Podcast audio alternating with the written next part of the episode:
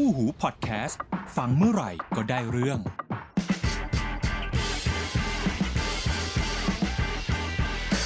What the fact สนับสนุนโดย เลือก Acer Swift 5 Premium Notebook เป็นหนึ่งในความเบาของชีวิตคุณ สวัสดีครับ ต้อนรับเข้าสู่ WTF นะครับ EP ที่ 93 แล้วค่ะ อยู่กับน้ำหวานและนายบอสนะคะ สวัสดีด้วยครับ ค่ะวันนี้เราไม่ต้องเสิร์ฟดราม่าอีกแล้วนะใช่ถึงแม้จะเริ่ม season 3 มาค่ะด้วยดราม่ารัวๆนะครับ ค่ะ สัปดาห์นี้คุยกันเรื่องของเทคโนโลยีที่อาจจะดูไกลตัวแต่ก็มีการเริ่มพูดถึงกันแล้ว อืม นั่นก็คือเรื่องของเทคโนโลยี 6G 6G นั่นเองค่ะนะครับอ่าเวลาพูดถึงเทคโนโลยี 6G หลายคนจะมีคำถามผุดขึ้นมาเร็วๆ ประมาณ 2-3คำถามคล้ายๆกันค่ะ คำถามแรกก็คือ เฮ้ย เร็วไว้เปล่าที่จะพูดถึงเรื่อง 6G อืมในเมื่อ 5G เอาว่าทั้งโลกเลยก็ได้นะครับ ค่ะ ยังไม่ได้แบบอ่าประสบความสำเร็จขนาดนั้น ยังไม่ได้มีการเปิดใช้แบบเต็มที่ขนาดนั้นนู่นนี่นั่นนะครับ ถามว่าปัจจุบันนะปี 2021 นี้เราเข้าสู่ยุค 5G อย่างเป็นทางการหรือยัง ถ้าคุยกันตรงๆ ก็ต้องยอมรับว่าเราเข้าสู่ยุค 5G แล้วนะอืมถึงแม้จะเป็นยุคช่วงต้นของ 5G ก็ตามค่ะนะครับ แต่แล้วคำถามตามถามตามมาคือ แล้วมันไม่เร็วไปเหรอที่พูดถึง 6G 6G มันเป็นรูปเป็นร่างแล้วหรือนะครับคำตอบก็คือยัง แต่มันไม่ได้เร็วไปที่จะพูดถึงครับ เวลาเราพูดถึงเทคโนโลยีย้อนกลับไปตั้งแต่ 2G 3G 4G 5G จนกระทั่งเราจะพูดถึงวันนี้เรื่องของ 6G เนี่ย อธิบายก่อนเทคโนโลยีไอ G ทั้งหลายมันย่อจากคำว่า generation อยู่แล้วนะครับ ใช่แล้วค่ะ ก็คืออ่าเป็นยุคที่เท่าไหร่ก็ว่ากันไปอะไรอย่างนี้นะครับค่ะต้องบอกก่อนว่าจริง ๆ แล้วมีความเข้าใจผิดในกลุ่มบางกลุ่ม เข้าใจว่าเวลามีเทคโนโลยี G ใหม่ ๆ ที่เกิดขึ้นมา มันคือการแทนที่เทคโนโลยี G เก่าอ่าไม่ใช่ๆ เช่น 3G แทน4แทนแทน 2G 4G ค่ะแทน 3G 5G แทน 4G ค่ะ 6G ต้องมาแทน 5G ใช่ไหมอืมคำตอบคือไม่ใช่ มันคือการพัฒนาที่อยู่ในไทม์ไลน์เดียวกัน ค่ะ เป็นการพัฒนาที่ต่อเนื่องกันมา จริง ๆ แล้ว generation ที่คุณบอสพูดถึงเมื่อกี้มันหมายถึง generation ของอะไร อ่าก็คือเจเนเรชันของ wireless network ใช่ที่เกิดขึ้นมาในโลกใบนี้นั่นเองอ่า ใช่ค่ะ มันเริ่มจาก generation แรกเลยไหมอ่า1980ค่ะคุณบอสคที่รับมีการสร้างเครือข่ายอินเทอร์เน็ตขึ้นมาก็ถือว่าเป็น first generation ยังเป็น analog อยู่เลยถูกต้องแล้วก็พอมา 1990 ก็เริ่มเป็นยุค 2G แล้วที่มีการเปลี่ยนข้อมูลจากอนาล็อกเริ่มมาเป็นดิจิตอลบ้างอ่าแล้ว มีการเริ่มใช้โทรศัพท์เคลื่อนที่ แล้วก็โทรศัพท์เนี่ยสามารถส่งเทคหากันได้ก็คือด้วย SMS ที่เราคุ้นเคยกันใช่นะคะ แล้วก็ผ่านมาอีก 10 ปีก็เป็น2ปี 2000ครับก็เข้าสู่ยุค 3G ก็ถือว่าเป็น third generation นะคะมีการใช้งานสมาร์ทโฟน มีการติดต่อสื่อสารระหว่างผู้คนทำได้ง่ายขึ้น แล้วก็ส่งข้อมูลที่เป็น Data ได้รวดเร็วมากขึ้นอืมเริ่มมีการส่งไฟล์วิดีโอกันแล้วอะยุคในยุค 3G แรกๆ เราจะคุ้นเคยกับพวกที่เป็น MMS ใช่แล้วก็จะมีการพวกดาวน์โหลดสมัยยุค 3G มันจะเป็นใช่ยุคเริ่มของพวกที่เป็นอ่าพวกสมาร์ทโฟนยุคเริ่มต้นอะอืมจะมีจริงๆ Symbian สมันมาร์ทโฟนเริ่มเป็นสมาร์ทโฟนสีแล้วด้วยที่อ่าดูวิดีโอได้ประมาณนั้นประมาณนั้นนะครับ แต่ว่าค่ะก็ยังไม่ได้เข้ายุคสู่ที่เป็นแบบใช่พวกแบบ สตรีมมิ่งเต็มใช่ตัว แล้วจำได้ขนาดนั้นระหว่าง 3G มา 4G เนี่ยมันจะมีบางยุคที่เขาเรียกว่า 3.5G ใช่ใช่ใช่ 3.9G ใช่อะไรประมาณนั้นด้วยอ่าด้วยความเร็วที่มันเพิ่มมาก อธิบายก่อนนะจริงๆมันมีมาทุกยุคเลยนะครับค่ะตั้งแต่ 2G จะมา 3G ก็จะมียุคที่เรียกว่า 2.5G ใช่ 2.75G ใช่ที่เป็น EDGE Plus นู่นนี่นั่นใช่คือมันมีการในเพิ่ม option ของเทคโนในโลยีในแง่ของอ่าคนที่วางมาตรฐานอย่าง i t r i p l e ค่ะหรือ 3GPP อะไรก็ตามเนี่ย เขาไม่มีการนิยามที่เป็นอ่า2.5ใช่2.75 นะ 3.5 3.9 ไม่มีนะ อืมคือพวกเนี้ยเราเป็นการเป็นเหมือนการเหมือทาน งการค้าอะมันไม่ใช่ทางการค้าของผมว่ามันเป็นการ nickname ที่ให้อ่า ขึ้นมา คือถ้าว่าการค้าคือโอเปอเรเตอร์เขาก็ไม่ได้โฆษณาว่าเขาอยู่ในยุค 3.9G นึกออกปะอ่า เขาก็อยู่อะ 3G ก็ 3G 4G ก็ 4G อะไรเงี้ยค่ะยกเว้นจะมีโอเปอเรเตอร์บางค่ายอย่างในอเมริกาที่โกงๆหน่อยที่อืมมีการแบบเรียกเรียกไอ้ 3G ที่เป็น HFPA plus ว่าเป็น 4G อะไรแบบเนี้ยก็มีเหมือนกันอ่า ซึ่งมันก็ลามมาถึงสมัยยุค 5G ด้วยอะไรเงี้ย ทีนี้ประเด็นของผมก็คือบอกว่าไอ้สิ่งพวกเนี้ยมันคือแบบพอมันเป็นขั้นกว่าในอืมในแง่ของเทคโนโลยีมันมีขั้นกว่าในการพัฒนาเปลี่ยนถ่ายไปก่อนไปถึงเทคโนโลยีถัดไปเสมออะไรเงี้ยก็เลยเราก็เลยเรียกนิกเนมว่าเราอยู่กึ่งกลางแล้วที่สามจุดห้าละกันอืมสามจุดเจ็ดห้าละกันสามค่ะจุดเก้าละกัน อันนี้ต้องใช่บอกว่าไม่ใช่เป็นทางการ แต่ก็ไม่ใช่ไม่ใช่ว่าเป็นสิ่งที่ไม่พูดถึงไม่ได้ค่ะ เออเออประมาณแล้วในนี้ยุคปัจจุบันนะปัจจุบันเนี้ยมันก็ยังเป็นการใช้งานเทคโนโลยีที่หลาย ๆ G ร่วมกัน เช่นใช่ยังมีการใช้งาน 3G บ้างที่เป็นอืมเอ่อเอชใช่ไหมเอชเอ่อก็มี 3G ก็ 3G สิ Edge 2G ครับพี่ 3G แล้วก็มี 4G แล้วปัจจุบันก็เริ่มมีการใช้งาน 5G ไปแล้วด้วยอ่าเออคือที่บอกว่ามันร้อยเรียงกัน เพราะว่าอย่างอย่างปัจจุบันเนี้ยถ้าคุณใช้ 5G ครับถามว่า 4G ยังจำเป็นอยู่ไหมค่ะก็ยังจำเป็นในบางพื้นที่ถูกไหมอ่า ในยุคที่ 4G มา 3G มันไม่ได้แทน 3G เพราะว่า 4G มันไม่ในยุคในช่วงแรกของ 4G เนี่ยค่ะมันไม่สามารถโทรได้อืมเพราะบริการ 4G เป็นเป็นบริการ Data only ใช่ใช่ไม่ใช่บริการ Voice and Data อืมนะครับ หมายความว่าเวลาในยุคแรกของการใช้ 4G เนี่ย เวลาคุณจะโทรออกเนี่ย คุณจะต้อง สัญญาณมันจะสลับกลับไปที่ 3G เสมอมนะครับอืมพอมายุคหลังที่จะเริ่มมีบริการที่ว่า voice over LTE ใช่แต่ต้องบอกว่า voice over LTE ในปัจจุบันโอเค ผมเชื่อว่ามันน่าจะเกิน 80%ที่ใช้งานเลยแล้วแหละแต่มันก็ยังเหลือประมาณ 10 กว่าเปอร์เซ็นต์20%ที่ยังยังใช้ device หรืออุปกรณ์ที่ไม่ได้รองรับ voice over LTE เพราะฉะนั้นการใช้งาน 4G ของคนกลุ่มนั้น ที่ใช้ device เหล่านั้น ก็ยังจะต้อง back กลับไปที่เป็น 3G เมื่อคุณโทรปกติใช่ค่ะ นะครับเพียงแต่ว่าหลายคนบอกว่าปัจจุบันไม่โทรแล้วอืมปัจจุบันโทรไลน์แล้วโทรเฟซไทม์ FaceTime แล้วอะไรก็ว่ากันไปอืมนะครับแต่ว่าให้รู้อย่างนั้น ปัจจุบัน 5G เองก็เหมือนกัน 5G ปัจจุบันที่เราใช้กันอยู่ยังยังถือเป็นยุคต้น เรายังใช้เทคโนโลยี 5G แบบที่เรียกว่า non stand alone ก็คือแบบ NSA อยู่นะครับ non stand alone เราเคยอธิบายไปแล้ว มันคือการเวลาคุณจับสัญญาณคุณต้องจับสัญญาณ คู่กันระหว่าง 4G และ 5G อืมมันไม่ได้จับสัญญาณ 4G อย่างเดียวเอ้ยสัญญาณ 5G อย่างเดียวนะครับอืมนั่นคือเหตุผลว่าทำไมอุปกรณ์หลาย ๆ ตัวที่เข้ามาขายในไทย แล้วบอกว่าระบุ 5G มันถึงเปิดใช้ 5G ไม่ได้อืมเพราะเฟิร์มแวร์เขาไม่ได้เขียนมาให้จับคู่ระหว่างตัวที่เป็นสัญญาณ NR คือ New Radio ก็คือ 5G อืมกับสัญญาณที่เป็น LTE ที่เป็นคู่กันอยู่ในประเทศไทยใช้อืมประเทศไทยมันจะใช้อะไรปัจจุบันที่เราใช้กันอยู่ที่เป็น 5G มันจะเป็นอะอย่างตัว NR อืม 5G NR เนี่ยเราใช้คลื่น 2,600ค่ะถูกไหม พอเป็นขนาดของที่เป็น 4G LTE เราใช้อะไร ส่วนใหญ่ operator จะจับคู่ที่เป็นคู่พันแปดค่ะเพราะฉะนั้นเฟิร์มแวร์เขาต้องเขียนมาให้เป็นพันแปดบวกกับอืมสองพันหกอืมแต่บางต้องยอมรับว่าบางทีเฟิร์มแวร์เขาไม่ได้เขียนมาแบบนี้ ก็ใช้งานไม่ได้ในไทยไม่ได้ไม่ได้ โอเค ปลายปีที่ผ่านมาในปี อันนี้ยกตัวอย่างในไทยก่อนแล้วกันนะปลายปี 2020 ที่ผ่านมาก็ AS กับ True ก็ประกาศแล้ว โอเค ตอนนี้เราเราเริ่มให้บริการที่เป็น 5G แบบ SA แล้วในบางพื้นที่แต่โอเค พื้นที่แคบมาก ๆ นะ ก็ถ้ากรุงเทพก็อาจจะประเภทประเภทแบบตามลายรถไฟฟ้า BTS อะไรประมาณนี้นะครับ มีไม่เยอะ แล้วอุปกรณ์ที่รองรับก็มีไม่เยอะ เพราะปัจจุบันจริงก็มีแค่ฝั่งหัวเว่ยด้วยซ้ำทั้งทั้งที่จริง ๆ แล้วตัวอุปกรณ์ฝั่งของ Qualcomm พวกรุ่น top top ที่ใช้โมเด็มที่เป็นอ่าตัว Snapdragon X55 อ่า 5G โมเด็มมันต้องรองรับ SA แต่ผมเข้าใจว่าเป็นที่เฟิร์มแวร์ ยังไม่ได้เขียน ซึ่งเมื่อมีการพัฒนาอัปเดตเฟิร์มแวร์ก็ ซึ่งไม่รู้เมื่อไหร่นะ ใช่ก็อ่าอาจจะใช้งานได้อ่าโอเค อาจจะเฉยๆ อันนั้นเราปูพื้นมานิดเดียวค่ะนะครับ ทีนี้อย่างที่บอกไปคือที่พูดมาทั้งหมดเราเห็นว่ามันมันแต่ละ G มันไม่ได้แทนที่กันใช่นะครับโอเค ปัจจุบันเรายกเลิก 2G ไปแล้วอืมเพราะว่า 3G มันสามารถทำทุกอย่างที่ 2G ทำได้ มันไม่มีเหตุผลต้องเปิดใช้ 2G ต่อไปถูกไหม 3G แทนได้หมดแล้ว ก็ มันมันไม่ใช่การแทนที่อะแต่มันการค่อย ๆแบบ มันคือการทดแทนกันมากกว่าใช่อ่ามันไม่ใช่การ disrupt กัน เหมือนเหมือนกับว่าเอ่ออุปกรณ์ของฝั่งโทรคมนาคมเนี่ย เวลาเขาออกแบบหรือเขาดีไซน์ระบบอะอ่าเขาจะชอบพูดว่าจะต้องทำให้มันสามารถ backward compatible ใช่ได้ ก็คือเทคโนต้โลองทำยีทุกอย่างเะยังต้องสามารถใช้งานได้อยู่ จนกว่าจะถึงช่วงที่เปลี่ยนผ่านไปใช่จริงคือเวลาเวลาเขาตัดทิ้งอะมันไม่ได้ตัดทิ้งเพราะว่ามันถูก disrupt ๆค่ะแต่มันถูกว่าเพราะทุกคนถูกย้ายมาอยู่ในมันเทคโนโลยีพัฒนาใหม่แล้วขึ้นเมื่อทุกคนย้ายบุคคลส่วนใหญ่ค่ะในในกลุ่มนั้นหรือในพื้นที่นั้นย้าย พื้นฐานการใช้งานมาอยู่ในเทคโนโลยีใหม่แล้ว เทคโนโลยีเก่ามันก็จะก็ถูก infrastructure เดิมก็ไม่มีคนใช้งาน ใช่ ก็ไม่มีคุ้มค่าต้ก็งรื้อออกไป เพื่อจะเอาสิ่งเหล่านั้น มาใช้ในอนาคตต่อไปใช่มันก็ยังใช้วน loop อยู่อืมแบบนั้น เรายังใช้วน loop อยู่แบบนั้นใช่นะครับค่ะอย่างอะยุคแรกๆที่เราคุยโทรศัพท์กันเนี้ยอืมมันจะมีอะไร 900 วัตต์ใช่ใช่ไหมถามว่าปัจจุบันคลื่น 900 ยังใช้อยู่ไหม ก็ยังใช้อยู่นะใช้อยู่เออถูกไหมใช่เก้าร้อยยุค 3G 2,100อืม ปัจจุบัน 5G ยังใช้ 5,100มั้ยเอ้ยยังใช้ 2,100 อยู่ไหม ก็ใช้ก็ใช้ได้ค่ะอ่าอยู่ที่เขาจะ implement กลับมาเมื่อไหร่นะครับ มันยังใช้ได้อยู่นะครับอันนี้อันนั้นคือเราที่เราพยายามบอกว่า อย่าไปคิดว่าอะไรมันแทนที่กันใช่มันแค่บางอย่างที่มันถูกยกยกเลิกใช้ไป เพราะมันไม่มีคนใช้แล้วไม่เขาเรียกว่าไม่ไม่มีความคุ้มค่าที่จะใช้คลื่นใช่ความถี่นั้นกับงานแบบนั้นแล้ว ใช่เออ โอเคนะ ค่ะไม่งงเนาะมันจะเหมือนกับที่มันเคยดราม่านานละอืมที่ประเทศเพื่อนบ้านเราอยู่ๆก็เปิดใช้บริการ 3G อืม ก่อนประเทศเราใช่ทั้งๆที่แบบ เอ๊ะทำไมแล้วแล้วเราก็มาค่อนขอดในประเทศเราเองว่าแบบในโอ้ยเราเนี่ยพัไหมฒนาแล้วเขายังแซงหน้าเราไปเลเอยอเขาเขายังใช้ 3G เลยไทยยังไม่มีเลย แต่ต้องเข้าใจว่า ณจุดวันที่เขาลงทุนเขาไม่เคยลงทุน 2G มาก่อนค่ะวันที่เขาจะเริ่มลงทุนมันมันไม่มีเหตุไม่มีผลอะไรเลยที่เขาจะไปลงทุนเทคโนโลยีเก่ากว่าใช่เขาต้องลงทุนเทคโนโลยีใหม่กว่าอยู่แล้ว รวมถึงจำนวนยูเซอร์ด้วย ใช่อืมขณะที่ย้อนกลับมาเมืองไทยนะเวลานั้น คนส่วนใหญ่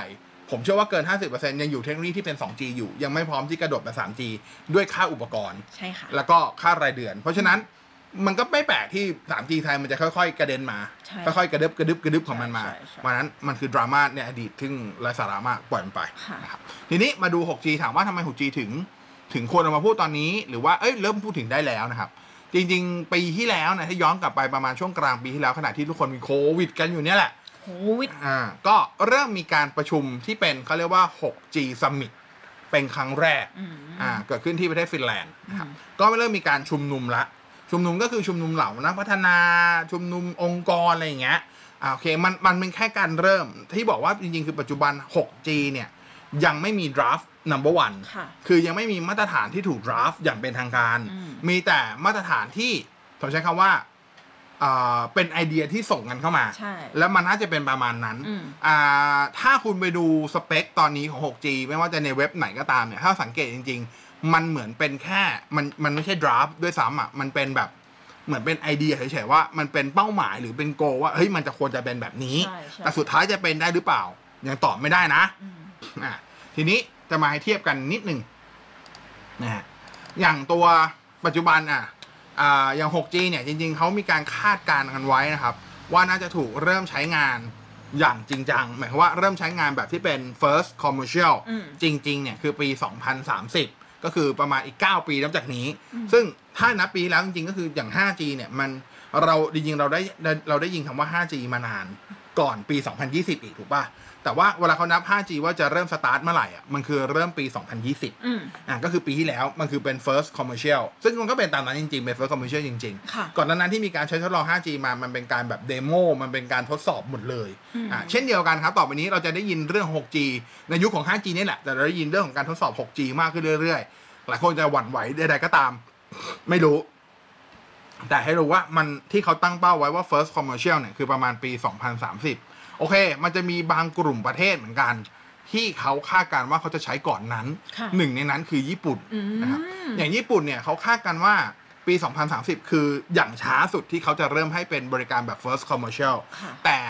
ด้วยความที่ญี่ปุ่นเองอะ มันจะมีกลุ่มประเทศที่อย่างเวลาพูดถึงเทคโนโลยีที่เป็นเทเลคอมอืมอะไรพวกเนี้ยมันจะมีกลุ่มประเทศที่เป็นกลุ่มประเทศ ที่ใช้เทคโนโลยีของตัวเองจ้าหนึ่งพัฒนาเทคโนโลยีใช้เองได้ พัฒนา device ใช้เองได้อะไรเงี้ยครับมันก็จะมีพวกเกาหลีค่ะมันจะมีญี่ปุ่นจีนอเมริกา จีนอืมออสเตรเลียใช่ค่ะยุโรปบางประเทศค่ะกลุ่มพวกเนี้ยอาจจะเริ่มใช้ 6G ก่อนก็ได้ อย่างที่ผ่านมาอย่างตอนยุค 5G เนี่ยสองประเทศที่ใช้ 5G ก่อนใคร แบบ first commercial ก็คือเกาหลี กับญี่ปุ่นนี่แหละอืมอะเพราะฉะนั้นในยุค 6G เราก็คาดการณ์ว่าก็น่าจะเป็นเกาหลีกับญี่ปุ่น น่าจะเป็น 2 ประเทศแรกที่อาจจะใช้ก่อนปี 2030 ก็ได้ แต่อาจจะประมาณใช้ประมาณอาจจะเริ่มใช้ประมาณปี 2029 อะไรอย่างเงี้ยซึ่งอย่างญี่ปุ่นล่าสุดเขาก็มีการอ่าในนี้สำนักข่าวนิเคอิของญี่ปุ่นเขาระบุว่าตัวรัฐบาลญี่ปุ่นกับหน่วยงานที่เกี่ยวข้องอะเขามีการเริ่มวางแผนกลยุทธ์นะครับในการที่จะเอาเทคโนโลยีต่อจาก 5G ซึ่งณปัจจุบันเราขอเรียกมันว่า 6G ก่อนค่ะที่เราเรียกอย่างนี้เพราะว่าในความเป็นจริงถึงเวลานั้น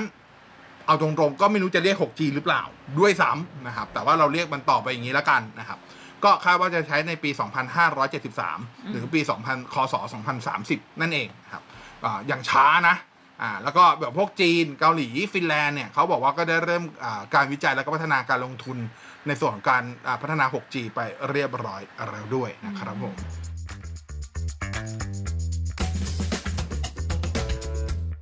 เกรดพลังความมันถึงใจกว่าที่เคย Predator Helios 300 โน้ตบุ๊ก gaming ระดับ high-end ดีไซน์ดุดันสุดเท่ ไหลลื่นทุกช็อตไปกับการ์ดจอ RTX 2070 ทรงพลังด้วย Intel Core i7 Processor หน้าจอ Full HD ขนาด 15.6 นิ้ว มาพร้อมระบบระบายความร้อน Aeroblade 3D ใช้งานได้ลื่นไหลไม่มีสะดุด เลือก Predator Helios 300 เป็นอาวุธทรงพลังคว้าชัยในทุก match สนใจติดต่อตัวแทน Acer ทั่วประเทศ Summon your strength. ทีนี้มาดูเรื่อง 6G บ้าง 6G เนี่ย อย่างที่บอกครับ ปีที่แล้วมีการอ่าที่เป็นเขาเรียกว่า 6G Wireless Summit ตั้งแต่ช่วงมีนา แต่ว่ามาที่เป็นแบบพูดกันจริงจังก็คือช่วงปลายเดือนกรกฎาสิงหาอืมแล้วก็เดี๋ยวปี 2021 นี้ก็จะมีจัดขึ้นที่ประเทศโปรตุเกสอ่าช่วงประมาณกลางกลางๆปีนะครับช่วงประมาณจูนอะมิถุนายนโดยประมาณนี้นะครับ แต่ถ้าเกิดอิงกับที่ผ่านๆมาสิ่งที่การพูดกันก็คืออย่างตัว 5G เทคโนโลยีที่เราใช้กันอยู่เนี้ยตามหน้ากระดาษตามทฤษฎีนะ ความเร็วที่คาดว่าจะได้สูงสุดในการดาวน์โหลดอยู่ที่ 20 กิกะบิตถือว่าสูงมากนะ 20 กิกะบิตต่อวินาทีแต่ ในแง่ของการใช้งานจริง เมื่ออยู่ในพื้นที่จริงที่มีผู้ใช้จำนวนเยอะจริงๆ คาดกันว่าการใช้งานเฉลี่ยความเร็ว จะอยู่ราวๆประมาณ 300 เมกะบิตอืมอ่าขณะที่ในส่วนของค่า latency เราเคยคุยกันว่าเอออย่างมันจะต้องเลขตัวเดียวนะอะไรอย่างเงี้ย แต่ว่าพอการใช้งานจริงของเทคโนโลยี 5G เนี่ย คาดกันว่าตัว latency จะอยู่ราวๆประมาณสัก 10อืมถึง 15 millisecond ก็คือไม่ได้ลงไปเลขตัวเดียวอย่างที่มันควรจะเป็น ต่อให้เป็น SA แล้วก็ตามนะครับ เพราะว่าอย่างที่บอกคือ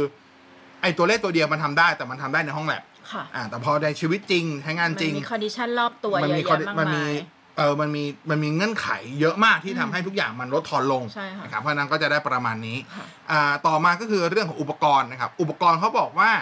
ถ้าเป็น 5G เนี่ยเขาในหนึ่งเขาเรียกอะไรหนึ่งเซลล์ไซส์ใช่ไหมในระยะเวลาในระยะน่ะในขนาดพื้นที่ประมาณ 1 ตารางกิโลเมตรเนี่ย จะสามารถรองรับอุปกรณ์ได้ที่ 10กำลังอืม6 ก็คือถ้าหนึ่งล้านปะใช่อ่าประมาณ1ล้าน device ใน1ตารางเมตรอ่าหตารางกิโลเมตร แต่ถ้าเป็นยุคของ 6G เนี่ยเขาบอกว่าจะได้ถึงสิบล้าน 10 ล้านก็คือเพิ่มอีกอีกอีกกำลังหนึ่งเป็น10กำลังใช่อีกอีกเท่าหนึ่งอะเออไม่รู้จะเรียกยังไงอ่าเออ ประมาณนี้นะฮะ อันนี้มาดูสเปค 6G ที่มีการพูดถึงตอนนี้แต่ว่าย้ำอีกทีว่ามันยังไม่ใช่ standard นะ มันยังไม่ใช่เอ่อ สเปคที่แท้จริง แต่มันเป็นการคาดมันเป็นมันเป็นตุ๊กตาที่เขาตั้งไว้ว่าอยากให้มันเป็นแบบนั้นจังเลยอะไรอย่างนี้ อย่างตัว Max Download เนี่ย จะกระโดดจาก 20 กิกะบิตในยุค 5G จะขึ้นไปที่ 10อ่าไปที่ 1 terabit ต่อวินาทีนะครับ แต่ว่าอันนั้นคือตามเชอรี่ก็คือตามทฤษฎีห้าร้อยเท่าอ่าถ้าเป็น practical ก็คือการใช้งานจริงจาก 300 เมกะบิต ทุกคนน่าจะใช้ได้ระดับที่ 1,000 เมกะบิต หรือ 1 กิกะบิตนั่นเองนะครับ แล้วก็ latency อันเนี้ยเขาบอกจะสามารถทำได้เลขตัวเดียวละ1ถึง3มิลลิเซคันนั่นคือความตั้งที่เขาตั้งไว้นะครับ แล้วก็อ่าในเรื่องของที่บอกไปเรื่องของการรองรับอุปกรณ์ใน 1 ตารางกิโลเมตร ก็จะเพิ่มขึ้นค่ะอีก 10 เท่าก็คือเป็น 10 ล้านอุปกรณ์ใน 1 ตารางกิโลเมตรอืมนะครับอ่าแล้วก็จะสามารถรองรับการใช้งานในในพาหนะที่มีความเร็ว สูงขึ้นด้วยอืมเขาบอกอย่างใช้ 5G ในพยานะที่เคลื่อนที่ ใช่ อย่าง 5G เขาบอกว่าจะสามารถรองรับการใช้งานที่ความเร็วสูงสุดในขณะที่เคลื่อนที่ได้เนี่ยประมาณ 500 กิโลเมตรต่อชั่วโมงอืมเครื่องบินมันบินเร็วกว่านี้ถูกป่ะ เพราะฉะนั้น 5G จะใช้บนเครื่องบินไม่ได้ไม่ได้ แต่ในยุค 6G จะได้ละ เพราะอะไรถึงไม่ได้ เพราะว่าเวลามันเคลื่อนที่เนี่ยมันต้อง จับ cell site ที่เปลี่ยนไป ซึ่งมันมันต้องมีมันเร็วการไปเขาเรียกว่าอะไร switch over อ่าของ cell site อะไรเงี้ยมันต้องมีเทคโนโลยีที่รองรับที่มันดีใช่ขึ้นอ่าในยุค 6G เขาบอกว่าจะสามารถน่าจะสามารถรองรับอืมอ่าการใช้งานบนบนพาหนะที่มีความเร็วระดับหนึ่งชินึ่นงคันเซ็นหนึ่งพันทีชินคันเซนวิ่งเท่าไหร่ผมไม่รู้ไม่รู้300อ่ากว่าประมาณเนี้ยกิโลเมตรแต่เนี้ยเขาบอกจะได้หนึ่งพันกิโลเมตรต่อชั่วโมงอืมถ้าหนึ่งพันกิโลเมตรผมเชื่อว่าเครื่องบินแต่อาจจะไม่ใช่เครื่องบิน เพราะเครื่องบินบางบางเครื่องก็น่าจะบินเร็วกว่านี้ ผมเข้าใจว่าอย่างนั้นนะ แต่ว่าเครื่องบินส่วนใหญ่ที่พาณิชย์แล้วกันน่าจะได้เราเครื่องบินมันจะจับ cell site ไหนเหรอ ไม่รู้ ถึงเวลานั้นมันอาจจะนั่นก็ได้ นี่ไงเรากำลังจะบอกว่าพอดีเราอะ search ในเว็บของ i t r i p l e เขากำลังจะมีเว็บ webinar ก็คือการสัมมนาอ่า ออนไลน์กัน หัวข้อที่เขากำลังจะจัดขึ้นเร็วๆนี้ก็คือ ในยุคของ 5G และ 6G เนี่ย เรายังจำเป็นต้องใช้ Wi-Fi อยู่ไหม ใช่เออมันเป็นเรื่องที่เขาก็ก็มีการคุยกันอยู่เหมือนกัน คืออย่างปัจจุบันถ้าคุณถ้าถ้าถ้าถ้าสถานการณ์ปกติเราเราขึ้นเครื่องบินอืมอ่าหลาย ๆ เครื่องบินจะมี Wi-Fi on board อืมอ่าถ้าเกินถ้าคุณนั่ง business คุณนั่ง first class คุณอาจจะได้ใช้ฟรี ถ้าคุณนั่ง economy ก็จะเสียตังค์ถือตามแต่ว่ามันมีให้ใช้ โอเค ความเร็วไม่สูงแต่มีให้ใช้อืมความเร็วมันเพียงพอให้คุณเช็คอีเมลได้ค่ะเช็ค status เฟซบุ๊กเล็ก ๆ น้อย ๆ ได้ อาจจะไม่เพียงพอให้คุณดูวิดีโอสตรีมมิ่งหรือใดก็ตาม แต่ว่ามันเพียงพอสำหรับการใช้งานพื้นฐานมากค่ะๆนะครับนะประมาณนี้แต่ว่าในยุค 6G อืมหรือถ้า 5G พัฒนาไปมากกว่านี้ได้ ก็มีโอกาสไหมที่เขาไม่ต้องพึ่ง Wi-Fi แต่พึ่งบริการ 5G ไปเลยเออได้ไหม ต้องไปรอลุ้นไม่รู้อืมอ่าไม่รู้อันนี้เราก็ตอบไม่ได้เหมือนกันค่ะนะครับผมนั่นคือเรื่อง 6G ทีนี้ พอเวลาพูดถึง 6G มากๆหลายคนก็บอกอย่างนี้เราไม่ควรซื้อมือถือ 5G ไหมพี่ คือ โหคุณต้องรอ10ปีเลยนะใช่มันคงไม่ขนาดนั้นนะครับคุณก็ใช้เทคโนโลยี 5G ไป ทีนี้ก็บอกว่าแล้วแล้วมันมีจากปัจจุบันเนี่ยจริง ๆ มันก็มีเริ่มเริ่มมีการพูดถึงกันแล้วว่าอย่างอินเทอร์เน็ตบ้านผมยกตัวอย่างอินเทอร์เน็ตบ้าน Wi-Fi ที่คนติดกันซึ่งตอนนี้ไทยขึ้นเป็นอันดับหนึ่งความเร็วเน็ตบ้านโดยเฉลี่ยของโลกไปแล้วนะโอ้เรานี่แซงแซงแชมป์เก่าอย่างสิงคโปร์และฮ่องกงไปเรียบร้อยที่สุดนะครับอะแล้วทำไมคนชอบบอกว่าทำไมเน็ตบ้านช้า เพราะเขาไม่เคยใช้ที่ต่างประเทศ อ๋อเออก็จริง เขาไม่เคยใช้เขาไม่เคยใช้สิ่งที่แย่กว่า เขาเลยคิดว่าของเราแย่อยู่อืมอะไรประมาณนี้หรือเปล่า ประมาณนั้น แต่ว่าแค่จะบอกว่าอย่างปัจจุบันที่เราใช้แพ็กเกจเน็ตบ้านกัน 1,000ทับ200 1,000ทับอืม500 บางคนรู้สึกว่ามันมีมันมีกิจกรรมใด ๆ เหรืออมที่เราต้องการความเร็วระดับ 1,000เมกะบิตจริงอืมๆแบบ1 user เลยนะอืมมีไหมอย่างเงี้ยเออถ้าถามผมผมก็นึกไม่ออกเหมือนกัน แม้กระทั่งผมเป็นคนโหลดบิต โหลดเกมแต่ว่าในความเป็นจริงอะ อย่างพวกเซิร์ฟเวอร์เกมมันก็ไม่ได้ดาวน์โหลดที่ max speed ขนาดนั้นเออคือ max speed ของเขามันคือ max speed ตามที่เขาปล่อย มันไม่ใช่ max speed ตามแพ็กเกจเราอ๋อเข้าใจคำนี้ใช่ป่ะเข้าใจเออคือมึงว่าต่อให้คุณมีหนึ่งอ่าคุณมีหนึ่งพันเมกะบิตแต่เขาปล่อยมาให้คุณแค่ห้าร้อยเมกะบิตคุณก็โหลดได้เต็มที่แค่ห้าร้อยเมกะบิตอืมถูกป่ะอืมคำถามคือแล้วมันมีความจำเป็นอะไรที่เราต้องไปอย่างนั้นอืมพอเป็นยุค 6G ที่เราบอกว่าโหความเร็วมันระดับแบบ ถ้าตามทฤษฎีมันคือ1เทราบิตเลยนะเออเยอะมาก ความเร็วเฉลี่ยคุณได้แบบ1กิกะบิตเลยนะ เราจะโหลดอะไร กิจการกิจกรรมใด ๆ เหรอที่เราต้องการความเร็วขนาดนั้นอืมถูกป่ะแต่ว่าไปขโมยข้อมูลจากที่อื่นเราต้องการความเร็วในการวิ่งหนีโอเค จริง ๆเขาบอกงี้ครับเขาบอกว่าในยุค 5G เนี่ยมันยังเป็นถ้าถ้าถ้าเราถ้าเราย้อนกลับไปฟัง EP ก่อนๆที่เราพูดเรื่องอ่า 5G หรือคุณไปอ่านที่ไหนก็ได้ ในยุค 5G เนี่ยมันจะเป็นยุคเริ่มอย่างจริงจังของ IoT อ๋อและระบบ automation ทั้งหลายอือืถูกไหมใช่คือหมายความว่าในยุค 5G เนี่ยมันเป็นยุคปูพื้นฐานของพวก IoT ครับค่ะ I อุปกรณ์ IoT อุปกรณ์ home thing smart อืม thing ทั้งหลายจะเริ่มเข้ามามีบทบาทสำคัญอืมในยุคเนี้ยอืมในยุคเนี้ยในยุคนี้นะครับอืมแต่ว่าแต่ว่าอ่าในยุค 6G อะเขาบอกว่า 6G เนี่ยตอนเนี้ยเราไม่ได้พูดถึงว่าทำให้คนใช้แล้วนะค่ะอ่า เราทำให้เครื่องมือใช้ ใช่เราทำให้ทูใช้ครับทูใช้เขาบอกว่าพอถึงปี 2030 ในในมุมมองนักพัฒนาในมุมมองของฝั่ง telecom I triple E อะไรก็ตามเขามองว่าพื้นฐานในส่วนตัวที่เป็น IoT ระบบ automation มันจะพร้อมอืมพอมันพร้อมปุ๊บ มันแค่พร้อมแต่มันยังไม่เก่ง มันเหมือนคนที่คนที่ไปเรียนแล้วรู้แต่หักรู้แล้วว่าทำยังไงเออแต่ยังยังไม่เก่งยังไม่ชำนาญ ในยุค 6G อะมันจะมาเสริมให้ระบบ IoT ระบบ automation ทั้งหลายที่ถูกวางพื้นฐานตลอด 10 ปี นับจากนี้เนี่ย อ่า ในยุค 5G เนี่ยเก่งขึ้น แข็งแรงขึ้น แข็งแรงขึ้น อืม เพราะฉะนั้นที่เราบอกว่าความเร็วมันเร็วขึ้น latency มันต่ำลง ผู้จำนวนจำนวน device ที่เพิ่มขึ้นอ่าที่ device เราที่เราพูดถึง ได้เราไม่ได้ต่อเซลล์พูดถึงสมาร์ทโฟนอีกแล้ว อ่าเราพูดถึงอุปกรณ์ที่เป็น IoT อุปกรณ์ที่เป็นรอบ smart home ตัวเราเนอะ อุปกรณ์ที่เป็น automation อืมทั้งหมด อืม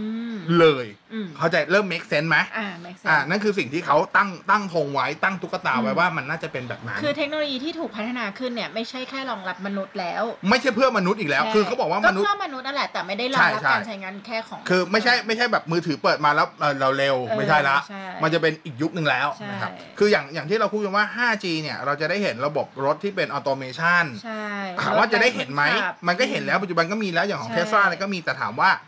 มัน มัน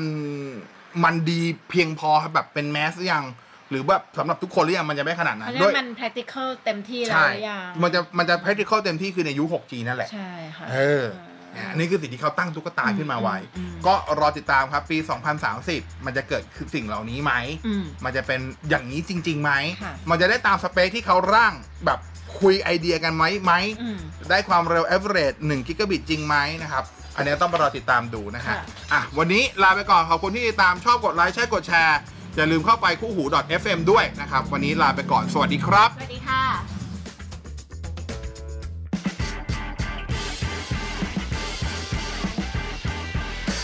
What the fact คู่หูพอดแคสต์ฟังเมื่อไหร่ก็ได้เรื่อง